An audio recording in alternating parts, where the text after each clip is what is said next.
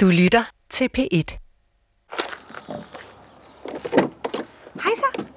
Hej. Hyggeligt at møde dig. Jeg er lige ankommet hos en familie, der bor ude på landet, nogle kilometer nord for en fynsk provinsby, Vissenbjerg. Den første, jeg møder, er familiens seksårige pige. Hvad gik jeg gør? Bare sådan et lille skilt. Se, så hvis du siger noget nu, så optager min optager det. Ikke altid. Skal jeg sige noget? Hallo, hallo. Jeg blev opmærksom på Vissenbjerg, da jeg for få dage siden stødte på den her hjemmeside, hvor mulige bagmænd søger efter polske prostituerede til at arbejde i Danmark.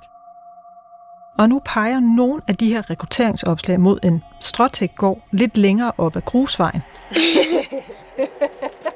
Det mærkelige er, at stedet lidt længere op ad vejen faktisk har slået sig op på at være et alternativ til prostitution, hvor man i stedet for at dyrke sex med mennesker, gør det med dukker.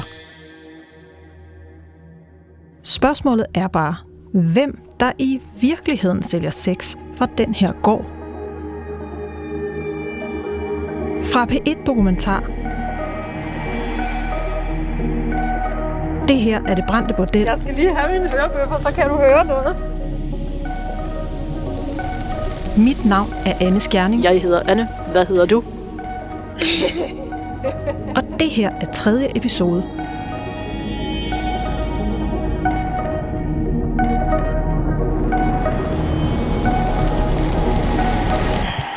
en, to, tre, en, to, tre, kan jeg godt sidde sådan her og snakke. Jeg var egentlig fordybet i det her mulige netværk i Herning, Vejle og Kruså. Den står på volume tredive.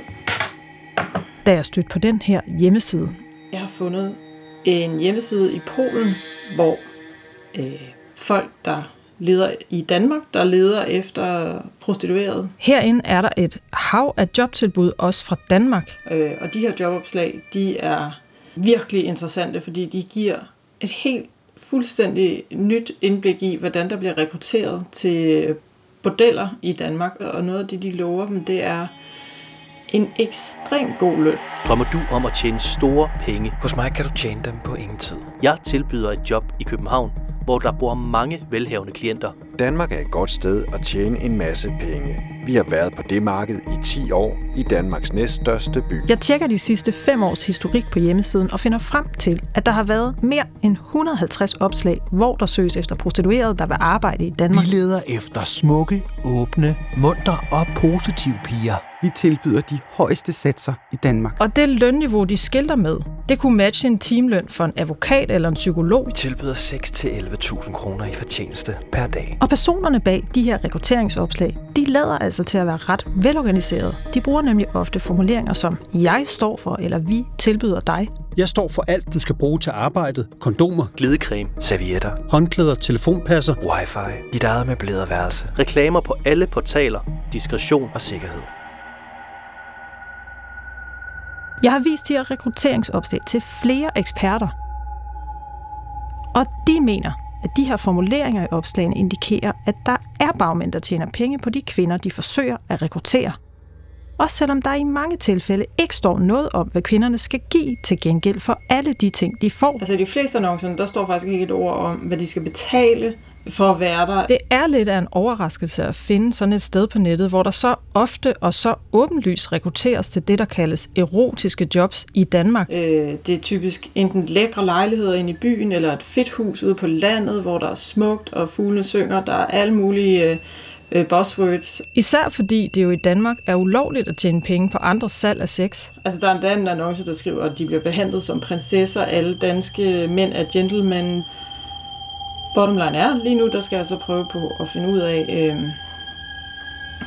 noget mere omkring rekruttering.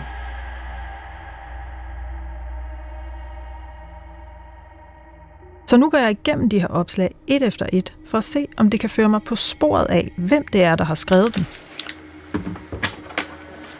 Men dem, der har lavet opslagene, de oplyser hverken deres fulde navne eller deres adresser. Typisk kan de kun kontaktes på et anonymt mobilnummer eller en intetsigende e-mailadresse. Så jeg kan ikke umiddelbart se, hvem der i virkeligheden står bag. Men jeg finder også et opslag, der ikke er helt så anonymt som de andre. Et opslag, der peger mod det stråtækte bondehus tæt på, hvor den seksårige pige og hendes familie bor. Hallo, hallo. Du kan høre dig selv, det er vildt sjovt. Tør du prøve? På den her erotiske jobbørs i Polen ser jeg nemlig fire opslag, der er lagt op på præcis samme dato, den tiende august to tusind og tyve. Og her står blandt andet: Vi søger kvinder i alderen toogtyve til halvtreds år. Du behøves ikke være model. Men du skal have et højt serviceniveau og være klar til at arbejde hårdt. Vi står for stedet, reklame og telefonkommunikation med kunden. I hver af de fire opslag er der fotos af det sted, den prostituerede skal bo og arbejde. Vi giver ingen garantier i forhold til fortjeneste. Det er enten i lejligheder i flere jyske byer, f.eks. Randers og Aarhus. Men fem hundrede til tusind euro om dagen er muligt. Eller i det gråmalede bondehus med stråtag, som ligger her tæt ved Vissenbjerg på Fyn. Så. Og de her opslag, de er alle sammen skrevet af en person, der kalder sig Benny. Men telefonnumrene og mailadresserne i hver annonce, de er til gengæld forskellige. Så jeg prøver at tjekke, om de her mails og telefonnumre kunne fremgå andre steder på nettet. Og så finder jeg en ny hjemmeside for erotiske jobs, som jeg ikke har set før. Her ligger der også fire jobopslag fra næsten samme dato og samme byer. Og de opslag er også skrevet af en, der kalder sig Benny. Men modsat de første opslag, jeg fandt, så har de her én fælles kontaktmail, og den hedder info snabel-a motel vissenbjerg punktum d k. Motel Vissenbjerg.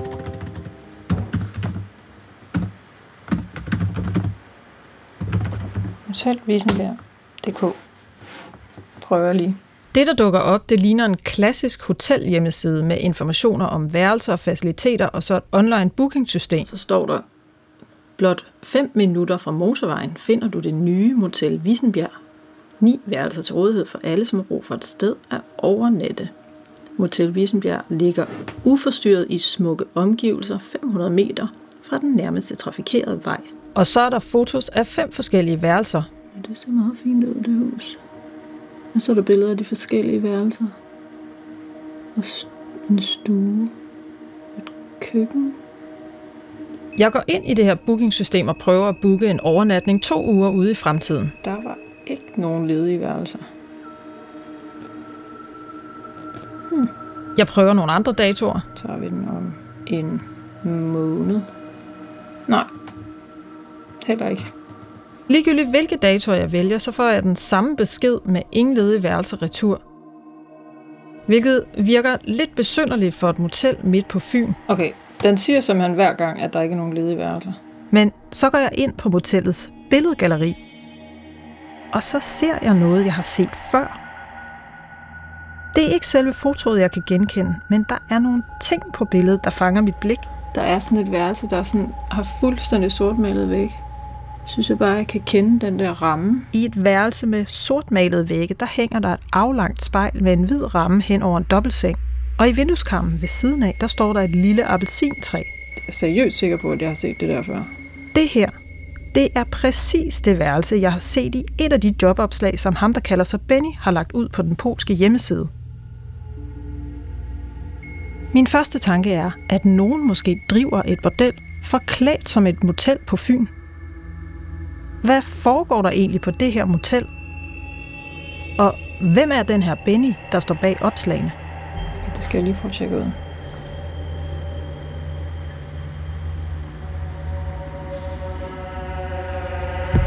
Jeg kan ikke finde nogen kontaktpersoner på motellets hjemmeside. Så jeg vender tilbage til jobopslagene på den polske jobbørs, og her finder jeg et telefonnummer, der tilhører et dansk firma. Og det firma, det har præcis samme adresse som motellet i Vissenbjerg. Jeg kan se det fulde navn på ejeren af firmaet. Her, der nøjes vi bare med at kalde ham for Odin. Jeg prøver nu at google det her navn sammen med adressen i Vissenbjerg. Og det første, der dukker op, det er en landzonetilladelse, som kommunen har givet Odin i februar to tusind og nitten. Men det er ikke nogen tilladelse til at åbne et motel. Det handler om en klinik på adressen i Vissenbjerg. Og det er ikke nogen helt almindelig klinik. Assens Kommune har nemlig givet tilladelse til at åbne en klinik, der ved hjælp af dukker yder seksuelle oplevelser, f.eks. til personer med nedsat funktionsevne. Og da stedet åbnede, sørgede ejerne for at invitere T V to Fyn og B T på rundtur. Men konceptet har også vakt skepsis. Sidste år måtte Dollhouse flytte fra Aarhus på grund af modstand fra naboerne. Jeg tror igen på grund af det skeptiske og det her med, at udadtil så er det jo bare et bordel. Og det er det jo det er det i og for sig, men det er jo ikke det samme. Det er altså ikke det samme som et normalt bordel, siger personen i indslaget til T V to Fyn. Men nu sidder jeg på den ene side med en tilladelse, hvor Assens Kommune giver ejerne lov til, at der må drives dukkebordel på den her adresse. Men jeg sidder også med en række jobopslag fra den polske hjemmeside, hvor der bliver søgt efter rigtige kvinder af kød og blod, der skal arbejde samme sted. Det hænger bare ikke rigtig sammen.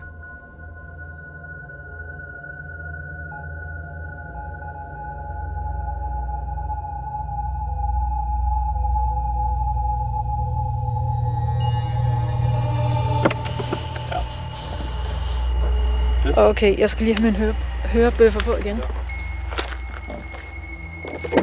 Dukkebordellet i Vissenbjerg, det ligger på en blind vej, hvor man skal passere et par huse, før man kommer frem. Og lige før man svinger ind på vejen, der ligger en bondegård. Og her bor Morten. Kommer I inden for byen, eller har I boet her længe? Nej, nej, vi har boet her i... Vi har altid boet her i Vissenbjerg. Morten, han er landmand. Han ved en del om de her nytilflyttere i den stråtægte bondegård. Men så kender du jo også hele lokalområdet, ja, ja. Som din baglomme. Jamen, det er perfekt. Han fik nemlig den her ansøgning om landzonetilladelse, som jeg fandt på nettet i høring, fordi han er en af naboerne. Lige i starten tænkte jeg ikke så meget over, for det var til handicappede, så der var, ikke, der var egentlig ikke sådan, der var min tanke ikke sådan, at, at det var noget problem. Men så kunne jeg sådan godt, øh, og så snakkede jeg med nogle af de andre, og de havde så været nede og søge på det der firma, som havde det dukkemodel. Og så siger han så, så har man en eller anden, og siger, du ved godt, det er sådan noget med tæskeseks og sådan noget der. Øh, med dukker, og så siger nej, det vil jeg sagt med ikke, og det skal kraftedeme ikke herop. Så blev det så lige pludselig et andet. Og så lavede vi så lidt, lidt indsamling, underskriftindsamling, og fik sendt en klage dernede. Men det var Assens Kommune jo fuldstændig blevet ligeglad med. Det, som Morten og flere andre naboer opdager, er, at folkene bag den her klinik tidligere har haft et dukkebordel i Aarhus. Men ifølge flere kilder blev de opsagt af udlejeren efter naboklager. Danmark har fået et dukkebordel. Dollhouse åbnede i går. Her kan du lege en, to, tre eller fire dukker. På timebasis. I aftenshowet tilbage i foråret to tusind atten beskrev ejerne stedet i Aarhus sådan her. Og du kan udleve alle fantasier. Næsten. Når man bare ikke kræfter dem og øh, bide i dem og sådan noget, så, så fucker man dem op. Man kan godt give dem nogle slaps. Det er altså den her slags billeder, der får bekymringerne til at sprede sig blandt naboerne i Vissenbjerg. Alle hæver og børn, små børn, blandt andet dernede, og vi har små børn. Og Og det er så ikke så trygt ved, at der, at der kører folk rundt, der skaber knald dukker. Derfor laver de en fælles indsigelse mod den her nye klinik, som de sender til Assens Kommune. Og kommunen, de sender klagepunkterne videre til folkene bag dukkebordellet, som skriver et svar retur.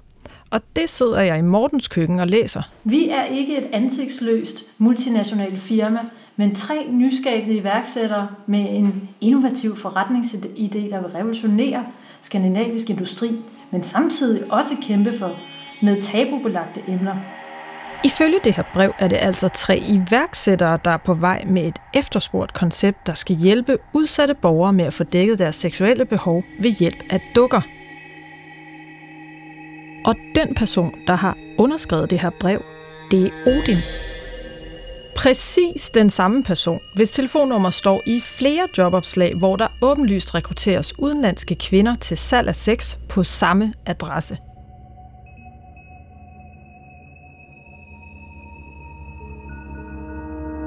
Vejen op til det her dukkebordel er smallere og mere kuperet, end jeg havde forestillet mig. Det er bare en grusvej, der slynger sig syv hundrede meter fra asfaltvejen og ind mellem bakkede marker og et par gårde. Flere af husene på vejen derop, de ligger lidt trukket tilbage fra selve grusvejen. Men et hus ligger klods op ad vejen. Prøv at se. Nu kan... Prøv at se noget nu. Jeg kan lide. Og her bor pigen på seks år med sin familie. Hej så. Goddag, goddag. Goddag. Og jo, tak. Skal man tage skoene af her? Ja. Jamen, så gør vi det. Det er også, vi har også været ude og gå på en mark, så min sko er blevet helt vildt beskidt. Pigens mor og far hedder Allan og Mie. Og de vil gerne fortælle mig om, hvad der sker uden for deres stuevinduer. For de kan tydeligt mærke, at der er kommet nye beboere længere op ad vejen. Hvor lang tid er det, I har boet her? Vi har boet her i ti år. Der er en halv kilometer fra Mie og Allans hus og op til dukkehuset, som de kalder det. Det skulle være en klinik for moderniseret terapi, ja. Hvor der skulle være to til tre ansatte på stedet. Sådan var det. Det, de kan fortælle om, det er trafikken forbi deres hus, for det er nemlig den eneste vej, der er ind til bordellet. På en god fredag til søndag, hvor man ikke burde have åben, der kommer nok tyve biler. Ja, det er nok fast. Forskellige biler. Forskellige biler. Hvor meget trafik var der før? Vi havde lidt trafik, men førhen var huset deroppe et privat opholdssted for unge piger. Og det eneste tidspunkt, vi mærkede, at de var her, det var hver formiddag klokken ti, hvor de var ude og gå sådan en tur, der skulle de gå forbi huset her. Så, så det har faktisk gået fra at være utrolig stille. Ja, til, til vores vej er en motorvej. Mie og Allan, de undrer sig især over én ting. De biler, der kommer forbi. For i landzonetilladelsen står der, at klinikken anslår at få tre til fem brugere om dagen mellem klokken ti og atten. Og målgruppen, den skulle blandt andet være fysisk handicappede. Men Mie og Allan har aldrig set nogen handicapbiler på vejen op til bordellet. Altså jeg havde jo tænkt, at det var det, så var det måske sådan noget handicaphjælp. Men der, vi møder altså ingen handicapbiler eller noget på vores vej. I har ikke set en, en eneste. eneste. Det er fine ældre herrer i jakkesæt, der kommer i deres store dyre biler. Nu har vi simpelthen nødt til at gå med vores børn ud hele tiden, for vi aner ikke, hvem der kommer kørende ud på vejen, og vi aner ikke, hvor stærkt de kører. Og for de kommer over døgnets fireogtyve timer, og det starter sådan hen af eftermiddagen, og så kan det ellers bare fortsætte til to-tre stykker om natten. Eller ja. Nogen dage kan det godt være alene også. Og så er der en tredje ting, som familien synes er meget ubehagelig, og som samtidig har skærpet deres mistanke om, at bordellet måske ikke kun tilbyder sex med dukker. Når de kommer her, kan de ikke finde ud af, øhm, om det er det hus her, der er dukkehuset. Så i starten havde vi rigtig mange inde i vores gårdsplads for at spørge. Altså lige her? Lige her, ja.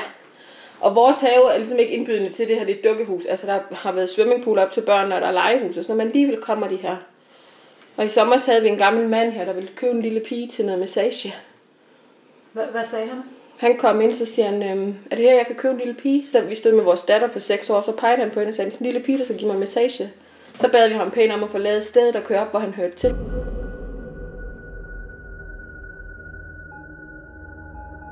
De har nogle gange nogle damer med i bilen, når de kører. Hvem har damer med i bilen? Dem, der har, har bordellet deroppe, eller altså, dukkehuset. Ja, de har, de har også nogle thailandske, polak, polske piger, eller sådan noget, nogle gange med i bilerne. Det har det? Ja. Men det der med, at I har lagt mærke til, at der er kvinder med i bilerne, mm. hvornår startede det? Jamen, der, det startede her efter landet blev åbnet lidt op igen. Jeg vil også gerne finde ud af, om Mie og Allan ved, hvem der står bag det her sted. Så jeg har taget et billede med af Odin, som jeg viser til dem. Han bor der fast, og det er også ham, der har lavet sådan nogle opslag på Facebook, hvor han søgte en eller anden, der kunne tænke sig at komme og slå græsplanen og altså holde arealerne deroppe. Det er ham, der, der altid ligger ud.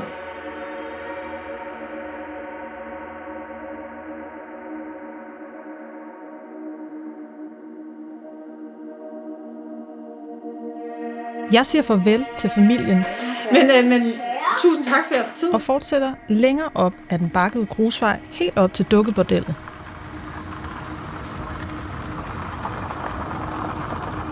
Ikke for at snakke med Odin. Ikke endnu.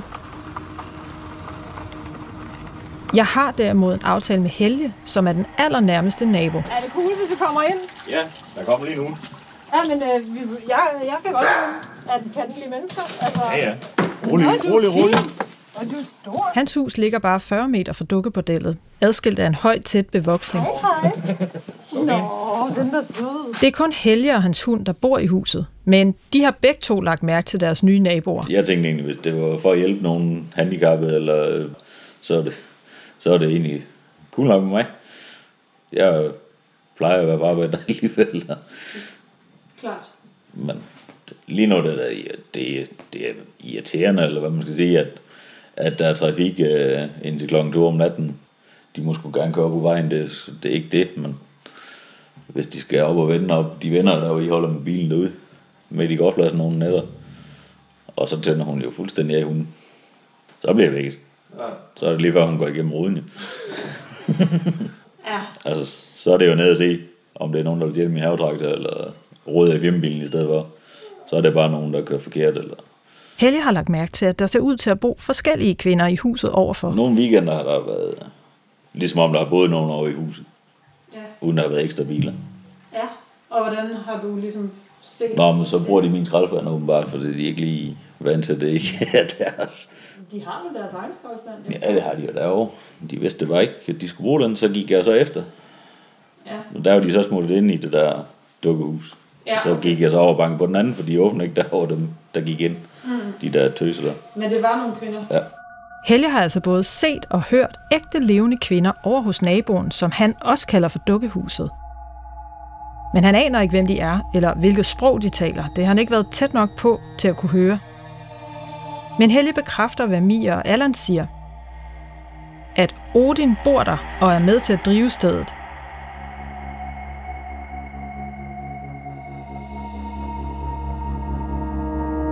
Ifølge flere naboer, så er der kvinder fra udlandet, der opholder sig i det stråtækte hus, og naboerne oplever en strøm af biler til stedet om aftenen og om natten.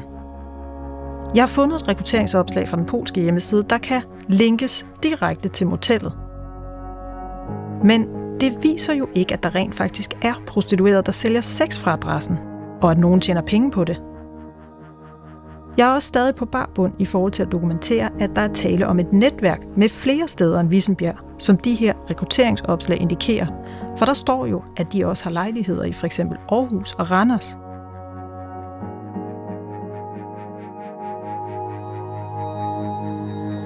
Så jeg roder al min dokumentation igennem en gang til.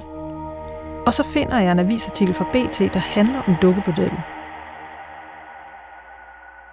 Den havde jeg egentlig læst og lagt til side, men da jeg finder den igen, så er det noget nyt, der fanger mit blik. Artiklen er nemlig flankeret af store fotos med bordellets fem sexdukker.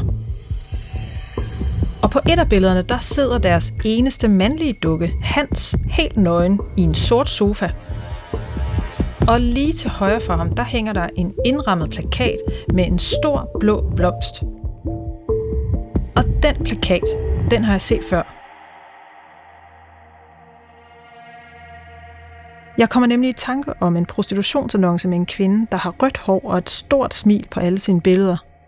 For udover at hun skriver, at hun er fra Polen, så har hun faktisk været i Vissenbjerg flere gange. Så jeg finder mine kopier af den rødhårede kvindes annoncer frem og begynder at kigge på alle hendes billeder. Det der, det er sgu da Vissenbjerg. Altså, der er det samme gulv, samme seng, den der sorte billedramme i baggrunden, det samme loft.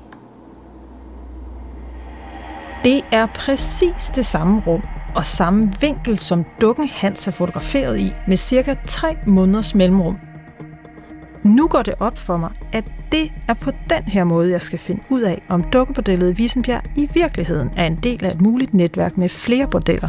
For i jobannoncerne, hvor den her mand, der kalder sig Benny, søger efter prostituerede, der vil arbejde i Vissenbjerg og i fire forskellige lejligheder i Aarhus, Aalborg, Viby og Randers, der kan jeg se billeder af, hvordan de forskellige lejligheder ser ud indvendigt. Det har Benny simpelthen vedhæftet for at vise interesserede prostituerede, hvordan der ser ud der, hvor de skal arbejde. Egentlig en meget fin service for dem, men især for mig. Okay, det her, det er jo dokumentationen for, hvis jeg har hvis jeg ret, at det ikke er et dukkebordel. Det er et rigtigt bordel. For alle de her steder kan jeg se, hvilke billeder, der hænger på væggene, hvilke møbler der er, hvilke gulve, hvilke lofter osv. Der er den billedramme. Så nu tager jeg de tusindvis af prostitutionsannoncer, jeg har samlet sammen, og gennemgår billederne af alle de prostituerede, der skriver, at de befinder sig i Randers, Aalborg, Aarhus, Viby eller i Vissenbjerg. Det jeg kigger efter, det er, om billederne, de bruger i deres annoncer, er taget i en af de her lejligheder, eller i et af værelserne på dukkebordellet. Jeg gennemgår flere hundrede annoncer, billede efter billede. Yes, det er den, der er lige bag ved hende. Og til sidst, så sidder jeg tilbage med ti kvinder. De her ti, de er alle sammen fotograferet, hvor de poserer uden ret meget tøj på, enten i huset i Vissenbjerg eller i en af lejlighederne i Aalborg eller Randers. Men for at være helt sikker på, at kvinderne er på de samme adresser, så kontakter jeg en række af dem på sms og giver mig ud for at være prostitutionskunde. og beder om at få deres adresse. Og flere af dem sender mig præcis de samme adresser, også adressen på motellet i Vissenbjerg.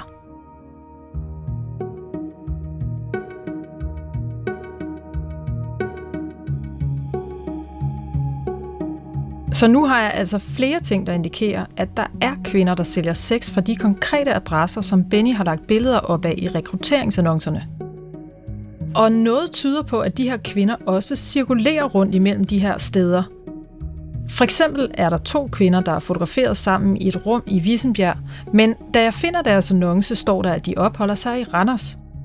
Og i et andet tilfælde er en kvinde fotograferet i Randers, men opholder sig i Vissenbjerg. Der er også en kvinde, der er fotograferet i Aalborg, men befinder sig i Viby. Okay, nu er der faktisk kommet en helt ny annonce. Og mens jeg holder øje med de forskellige kvinder og hvordan de rykker rundt, så dukker der et nyt jobopslag op i Polen i slutningen af november to tusind og tyve. Jeg har lige fundet et helt nyt rekrutteringsopslag, som jeg så kan genkende, fordi de her fotos af stederne, de er magen til nogen, jeg har set før. Kontaktoplysningerne er godt nok lavet om, men der er fotos af lejlighederne, som jeg genkender med det samme. Og der står faktisk nogle nye ting, øh, som jeg lige har oversat. Og noget tyder på, at de er i gang med at udvide deres forretning. Nu skriver de, at de har seks forskellige lokationer i seks forskellige byer. Og derudover står der: Bliv en del af vores eksklusive hold.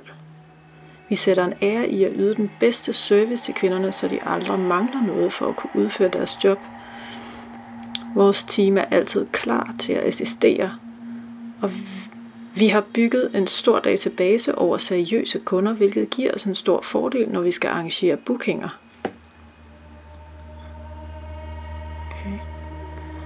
Hmm. De skriver også, at de afholder jobinterviews, og at de tilbyder en arbejdskontrakt, så man kan komme ind i landet uden problemer.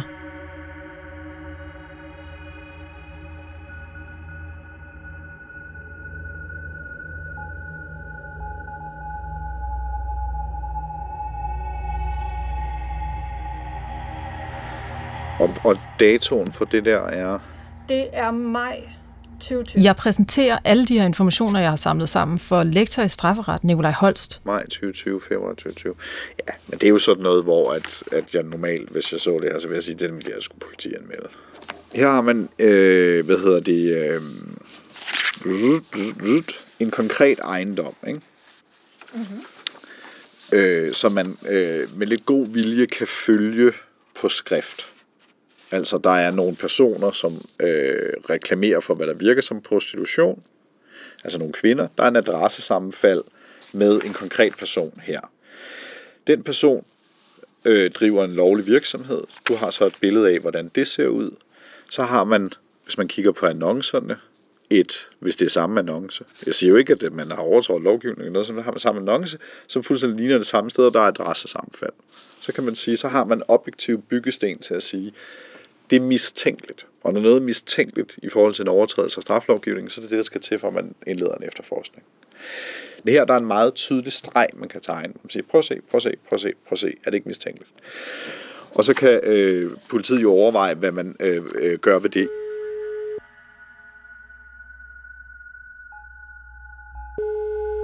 Nu prøver jeg så at få fat på Odin. Hans telefonnummer og motellets mailadresse fremgår jo som kontaktoplysninger i flere af de her rekrutteringsopslag. Så jeg vil blandt andet gerne vide, om det er ham, der rekrutterer, og om dukkebordellet i virkeligheden er et almindeligt bordel. I første omgang får jeg kontakt til ham på Messenger. Okay, nu har jeg fået en besked. Så nu skal jeg lige prøve at se, om jeg kan ringe tilbage.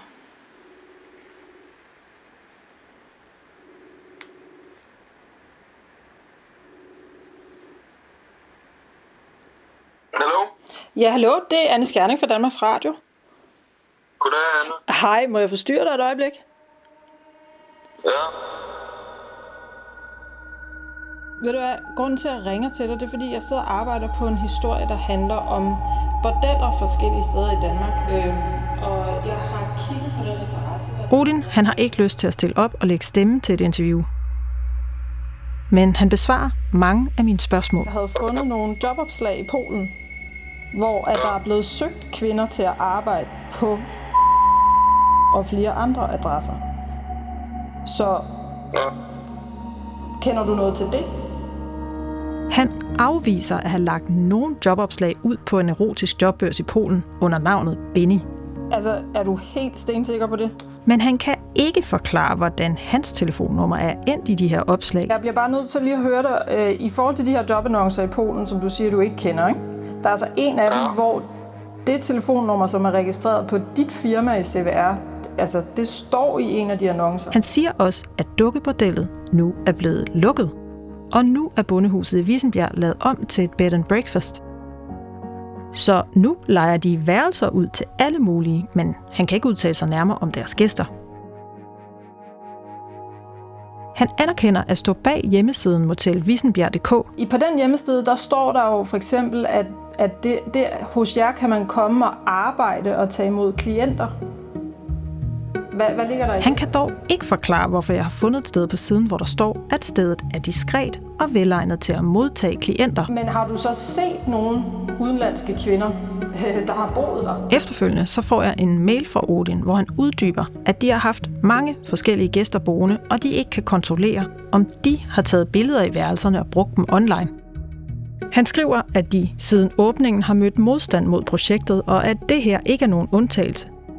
Han tilføjer samtidig, at de tager stor afstand fra påstandene om bordeldrift og understreger, at de kun udlejer værelser. Jeg spørger igen, hvorfor hans nummer og motellets mailadresse og billeder af motellets værelser så optræder i flere rekrutteringsopslag, hvor der efterspørges prostituerede. Men det her, det svarer han aldrig på. Til gengæld så kan jeg se, at hjemmesiden Motel Vissenbjerg kort tid efter ser ud til at være lukket ned.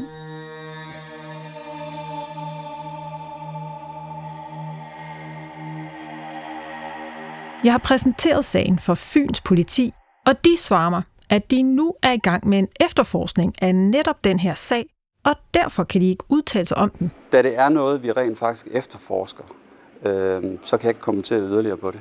Det siger Sten Sørensen, som er vicepolitiinspektør ved Fyns Politi.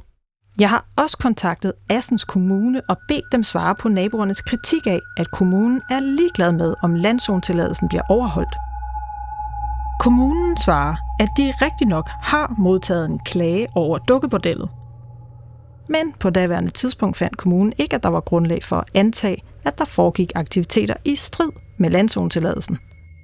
Men på baggrund af de nye oplysninger, jeg har præsenteret, så har kommunen valgt at iværksætte et tilsyn, fortæller de.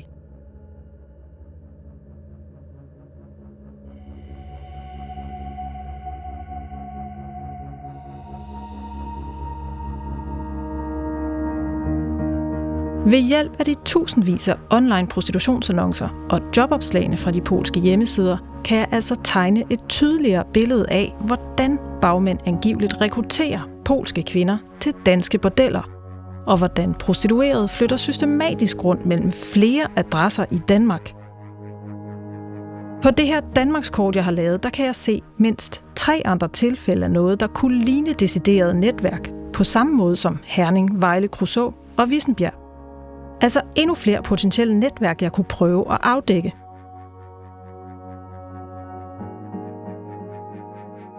Men der er noget andet, der begynder at røre på sig.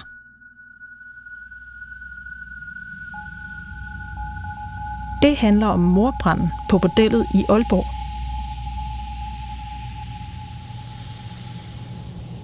Den journalist, jeg har allieret mig med i Polen, Patryk Szczepaniak, han kæmper stadig med at få hul igennem til de prostituerede, der har arbejdet i Danmark. Men til gengæld, så er han ved at komme helt tæt på den kvinde, der mistede livet i mordbranden. Uh, let me know what you think about it. She's from Warsaw.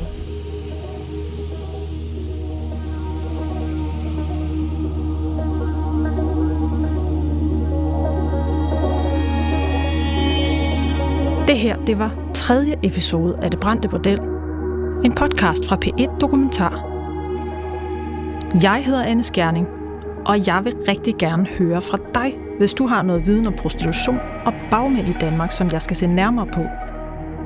så skriv til mig på skje bindestreg d k. Og hvis du vil være anonym, så send mig i stedet en krypteret mail på p et dokumentar d r i et ord bindestreg protonmail punktum com. Alberte Sargaard og August Dyrborg har hjulpet med research. Lyddesign er lavet af Nikolaj Kirk. Temamusik er lavet af Asbjørn Kærgaard Pedersen. Stefan Hansen og Jens Wittner er redaktører.